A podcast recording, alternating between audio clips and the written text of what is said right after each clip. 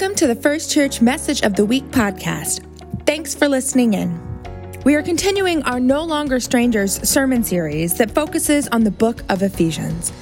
The book of Ephesians teaches us about living as a community of faith that is not without conflict, but is full of faithful followers of Jesus who long to move from strangers to God and one another into embracing the gift of the family of faith. God reconciles divided people, breaking down barriers and uniting us as we are reminded of the wideness of God's mercy that is never ceasing.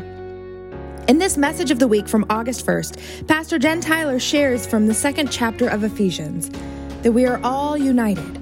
No matter where we come from, Jesus has broken down the walls that divide us in order to unify us. Here is the First Church message of the week. So, today we are continuing in our sermon series titled No Longer Strangers. Throughout the month of August, we're going to continue working our way through the book of Ephesians as we read together one chapter a week. I hope you'll join me in reading along with just one chapter a week as we make our way through all six chapters of this book. We are talking throughout this series about some of the themes in this book that remind us that in God we are called to be united in one community. And I have to say, I love this illustration that Sandy opened with today with the Legos and the building and how we're all a little different and all a little the same. And I have to also be honest though, because I didn't know she was going to do that. And you know what I kept thinking? Is anybody else thinking this? Man, please, exactly. Okay, so a couple people are on the same page as me. Please don't just like fall and crash and shatter, right? I was just really hoping that that would work out. And while it did, I also can't help but to name that because sometimes that's what community feels a little like, isn't it? Like sometimes it falls and it crashes and it feels like it doesn't fit. And when it falls apart, like it's never going to come back together. But because God is our waymaker, God creates a way to unite us, to connect us, to bring us back together, and to heal. No matter what brokenness has been in the past, no matter the fact that I bet she's already pulled those Legos apart in the back. But tonight we'll put them back together again. And that is a little bit about what community's like. That these blocks that are apart can come together to be united in the same way as we are called to be united in Christ. And so, with that in mind, we give thanks, and I invite you to pray with me. Lord God, we open, we ask that you would open our ears that we might hear your voice clearly in our midst. That you would open our eyes that we can see you clearly and our hearts that we would love you more and more deeply as you rid us from any and all distractions so that all that we see and hear and know and feel and speak are of you. Amen. So, we are reading through Ephesians this week, and so I want to open with our reading today. I'm going to read from Ephesians chapter 2. I am going to start today with verse 11. So then, remember that at one time you, Gentiles by birth, called the uncircumcision by those who are called the circumcision, a physical circumcision made in the flesh by human hands. Remember that you were at that time without Christ, being aliens from the commonwealth of Israel and strangers to the covenants of promise, having no hope and without God in the world. But now in Christ Jesus, you who once were far off have been brought near by the blood of Christ. For he is our peace in his flesh, he has made both groups into one and has broken down the dividing wall that is the hostility between us. He has abolished the law with its commandments and ordinances that he might create in himself one new humanity in place of the two, thus making peace and might reconcile both groups to God in one body through the cross, thus putting to death that hostility through it. So he came and proclaimed peace to you who were far off and peace to those who were near. For through him, both of us have access to one spirit, in one spirit to the Father. So then you are no longer strangers and aliens, but you are citizens with the saints and also members of the households of God built upon the foundation of the apostles and prophets, with Christ Jesus himself as the cornerstone. In him, the whole structure is joined together and grows into a holy temple in the Lord, in whom you also are built together spiritually into a dwelling place for God. Here ends our reading today. So, as we read these words, I clearly leading up to this week, VBS, the Vacation Bible School, is what has been on my mind. Uh, we had a great week, as was already mentioned. Uh, Vacation Bible School is one of my favorite weeks of summer, always. Uh, and I hope that for some of you of all ages, whether you volunteered or attended something similar when you were young, it brings up a lot of good memories, doesn't it? Memories of the fun and of the music and of the dancing. And for me now here at First Church, VBS will always be one of those weeks that I'm always incredibly amazed that in just one week we were able to raise the kind of money we were for our diaper ministry over $1,400 for our Bundles of Hope diaper ministry. Um, I have to say that when we set our goal and we had eight of us lined up and said, okay, if we raise $200, we'll even slime a second person and slime another another person forever 200 after that. And I thought, well, we're going to be safe then. I'll just put a little money in someone else's jar and we're not going to raise that kind of money. And you guys surprise me every time. And I love it. God is so good in the ways that God works through us in ministries like this. And as I've been reflecting on that and some of the other amazing memories that Vacation Bible School always conjures up for me, I started thinking about some of my other favorite summer memories, specifically ones that remind me of my great love of summer because, well, I love summer. It's so nice to have a break when you can go outside without 50 layers on, isn't it? Now, don't get me wrong, each season has its own, you know, charm, and God bless those of you whose favorite season is winter. Uh, but summer, in my humble opinion, is the best one. And as an adult, part of the reason that I love summer is because some of my favorite things to do, I love to do outside. I love to hike and I love to camp and I love to kayak and to bike and to take my puppy for long walks in the sunshine. Those are, of course, just a few of the things I love to do. But my love of long days out in the sun, uh, especially in weeks where the air is a little clearer than it was this week, well, it started for me at a really young age when my siblings and I would get up to uh, what I like to call innocent mischief outside. We did things like we built mini forts in the trees behind our house where we pretended we lived, right? And where sometimes we, you know, hid from our other siblings when we needed a little break with too many kids in the house. I loved spending time out in those woods in the peace and quiet. And at the same hand, I love when we rallied together the neighborhood kids for a pickup game of some sort, something a little competitive, usually. That's where I get my competitive edge, I like to say.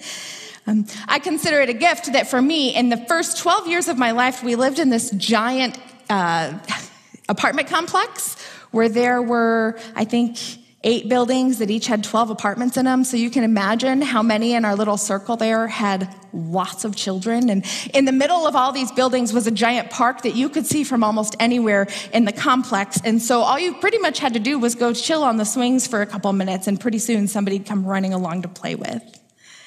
On lots of days, we would gather out in that park and we'd usually have some kind of pickup game. Somebody'd bring a ball, and whatever kind of ball they brought, that was the kind of game we played, right? So, kickball, baseball, hockey, you, you name it. I know it's not a ball in hockey, but you get the point, right? Often, when we played these games, though, we had that dreaded thing always to start the game. Do you know where this is going? You got to pick teams, right? And folks would show up saying they want to play, and a couple of the older kids would inevitably nominate themselves to be captains and to pick the teams. One after the other. Usually everyone got to play, but sometimes you had too many people, or worse yet, you had an odd number, and no team was going to get the advantage of having an extra player. When there was an odd player, my preference, because I have to admit, I'm not the most athletic person, so being the last picked was never a surprise to me as a kid. When I was going to be the last picked, though, my preference was at least if I got to be like a referee or something, that was way better than sitting on the sidelines. But sometimes being the last picked or being asked to be the referee instead of actually playing, that was better than being the last one that they begrudgingly said, Oh, well, you can have Jen. It's not like she'll help your team much anyway. Right? And even if they didn't say it, have we all felt that a little bit once in a while? It's a classic childhood conundrum about choosing teams and not wanting to get left out or picked last. And I was thinking about that as I saw so many children out and about playing in the sun and outdoor games at VBS this week, because we had lots of games. Some of them late in the week had to be moved inside, of course, but it was fun to think about that. And I also, if I'm honest, was thinking about it in terms of our diaper ministry as I saw those jars in the back. I always had this question in the back of my mind. You know, the first night, Pearl, I hope it's okay if I tell this, I didn't ask her. Pearl was helping with one of our groups, and somebody put one penny in her jar, just one penny. Now, for context, the highest gift getter that day was a dollar and 10 cents. So uh, our first day was a little low. And Pearl was standing next to some of the children, and one of the little girls turns around and goes, You only got one penny. and as we laughed about how cute that was, and the kids were so excited, it also made me wonder if sometimes that penny doesn't correlate to us feeling a little left out. If sometimes when we vote, even when we vote with our dollars, we don't run the risk of, well, who's going to be at the bottom? Are they going to feel less loved than the rest? Now, I fully thought about this, acknowledging that I was truly 100% okay with being at the bottom and not getting slimed this week. Uh, I will spare you the description of what that cold, wet goop felt like pouring over my head, but it wasn't exactly pleasant. And so I decided that maybe I should just offer to donate all of my proceeds into someone else's jar, and wouldn't that be a great idea? Or maybe I should make sure I checked every night, and whoever was at the bottom of the list, maybe I should put my money in their jar. Now, I know I could go on about how silly that is, and clearly it's a bit of a lighthearted example because I think we all felt that tension of simultaneously wanting to raise all the money for the diapers and really being okay with not being in the top. But can you imagine how it would feel if no one put a penny even in your jar? That's kind of how it goes, whether it's about fundraising or games on the court or promotions at work. Life sometimes, no matter how young or old we might be, in life it always feels like there are insiders and outsiders, whether there should be or not. There are times and places when it feels like some people are more included or accepted, while others feel excluded or rejected. For many of us, I imagine, we've had both of these experiences. We have had those times often that we don't fully realize when we are on the inside and the world is good and as it should be. And maybe we've been guilty of not noticing the people on the outside because we're so focused and occupied with what's going on around us. And then there are other times that we can't help but to notice it because we're feeling rejected or excluded. And we feel the disparity of community that can be frustrating or disillusioning in these moments. Now, I name all of this in part because that's part of what we spent time thinking about this past week at Vacation Bible School. Our, our theme for the week was You Are Treasured, how we are all treasured by God. Our themes were about how God knows you and God hears you and God comforts you and God chooses you. And this week, every time any one of those phrases was said, the children, the children were invited to shout back a response and to call out, You are treasured. Should we try that? Do you guys think the adults can handle it? Yeah? So I'm to say, God knows you, and then I want you to respond, You are treasured, okay? Friends, you are treasured. Ah, okay, good. So I messed it up, and you didn't mess it up for me. So well done. Okay. Friends, God knows you. Now, every time I heard a chorus of voices shout this truth with the compelling joy that I knew children could, that I know you can, but to be honest, you didn't quite get there, right? Hopefully, we'll get there when we do it again. But every time I heard it, I said a little prayer that not only would our children know this truth up here, but also that they would feel it that they would be confident in it, that they would embrace it and never, ever forget it. Not just throughout their childhood, but also throughout our lives as adults, too. Because sometimes, well, too often, I think, we don't create the space for us to acknowledge that need for us to know this truth, too. Because God wants to know and hear uh, hear and comfort and choose you. Friends, God knows you. You are treasure. God chooses you. You are treasured. You are treasured. A lesson that's not just for children, it's for all of us. And it's not just here today, but throughout all of time. In our passage that we heard today from Ephesians 3, uh, 2, we heard a lot about who is in and out. We heard that phrase that our sermon series title came from about how in Christ you are no longer strangers. There are no more divisions when we allow Christ to unite us. Even though in this passage we heard about some of those divisions, about the physical markers of circumcision and how that divides who's in or who's out. It's not limited to just a couple of categories, but a whole wide breadth of them. And then this passage goes on to tell us that these distinctions that we make, they're not of God. That we instead are called to break down the walls of hostility, it says, that divide us. That we are called to accept one another as God has already accepted us.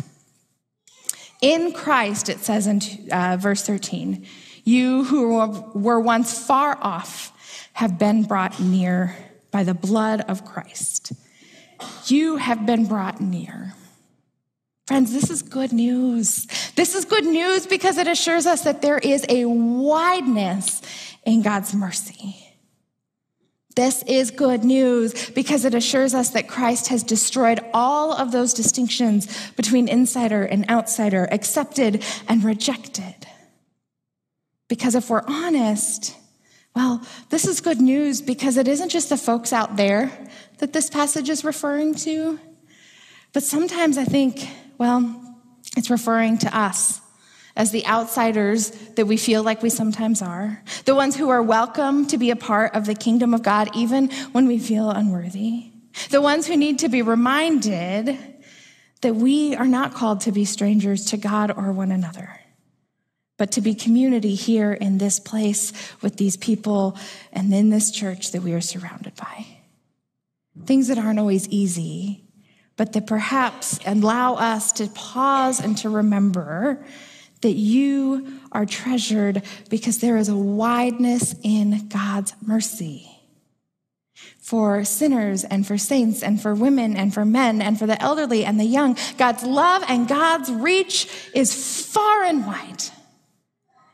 And God longs to hold you as if to look you in the eye and say, You are included. God hears you. God wants you to know that you are treasured. That is the radical message of Jesus. Not that you're an insider, even though none of us want to hear that, maybe, but that because of Jesus, there are no longer insiders and outsiders. There are no longer accepted and rejected. There are no longer some who get to play the games and who get to be chosen first, and others who have to stand on the sidelines or stand alone in an empty outfield where nobody really is ever going to hit the ball anyway. In Christ, there is none of that in or out. There is only the miracle of being included because Jesus has broken down the dividing walls. And these two groups have now become one because we are included in the wideness of God's mercy. And there is nothing that can separate us from that love. Which is why it is up to us in turn, not just to embrace that love, but to share it. Because the wideness of God's mercy calls upon us to do our part, to widen our own circle by embracing and living into the diversity and the vastness of that gift. two of the many ways we get to practice that is by living into the wideness of God's mercy and some of the gifts that God gives us that are poured abundantly into our own lives. We've done that in a lot of ways by welcoming children from all over our community, some from our church and some from not, and some who were too young to be here and some who were maybe too old and so they came and volunteered. All were welcome this week at VBS. All are welcome in our church as we celebrate things like, you know, we had four weekends in the month of July and we celebrated four baptisms. Isn't that amazing how much? Yeah, we can celebrate that. I see some people cheering. Isn't it amazing that in part because of who you help us to be here, we are continuing each and every week in different ways to welcome people into the love of Jesus Christ that they get to claim for themselves too. And today we're going to do that in another way in a little bit. Hopefully, you got your little communion cups if you're here in person, or that you already gathered them. If you are worshiping with us online, you have something to do that. Because today we're going to celebrate and take time to practice the other sacrament, the sacrament of Holy Communion, that reminds us that all are welcome at God's table. And all that is required of us to share in this gift is even in just itty bitty little inkling of a desire to come and join in. An itty bitty tiny little inkling. Because, friends, God wants to draw closer to you. God wants to know you more. And so I want to invite you to embrace this truth. We're going to prepare our hearts with a song here in a moment before we jump into communion. But as we do that, I want to invite you to respond once again. But instead of shouting out, you are treasured, this time I want you to claim it for yourself. And to proclaim with joy, not just because I'm telling you to, but embrace it and with joy. I want to hear that good energy and when I remind you of how God knows you, I want you to reply, I am treasured, and to hold that truth in our time of reflection. Friends, may you really, truly, deeply know with all of your being that God knows you, and I am treasured. Thanks be to God. Amen. Thanks for joining us for the First Church Message of the Week. To stay connected, subscribe to this podcast and follow us on Facebook. For more information on our church calendar, visit our website at watertownfirst.church. This has been the First Church Message of the Week.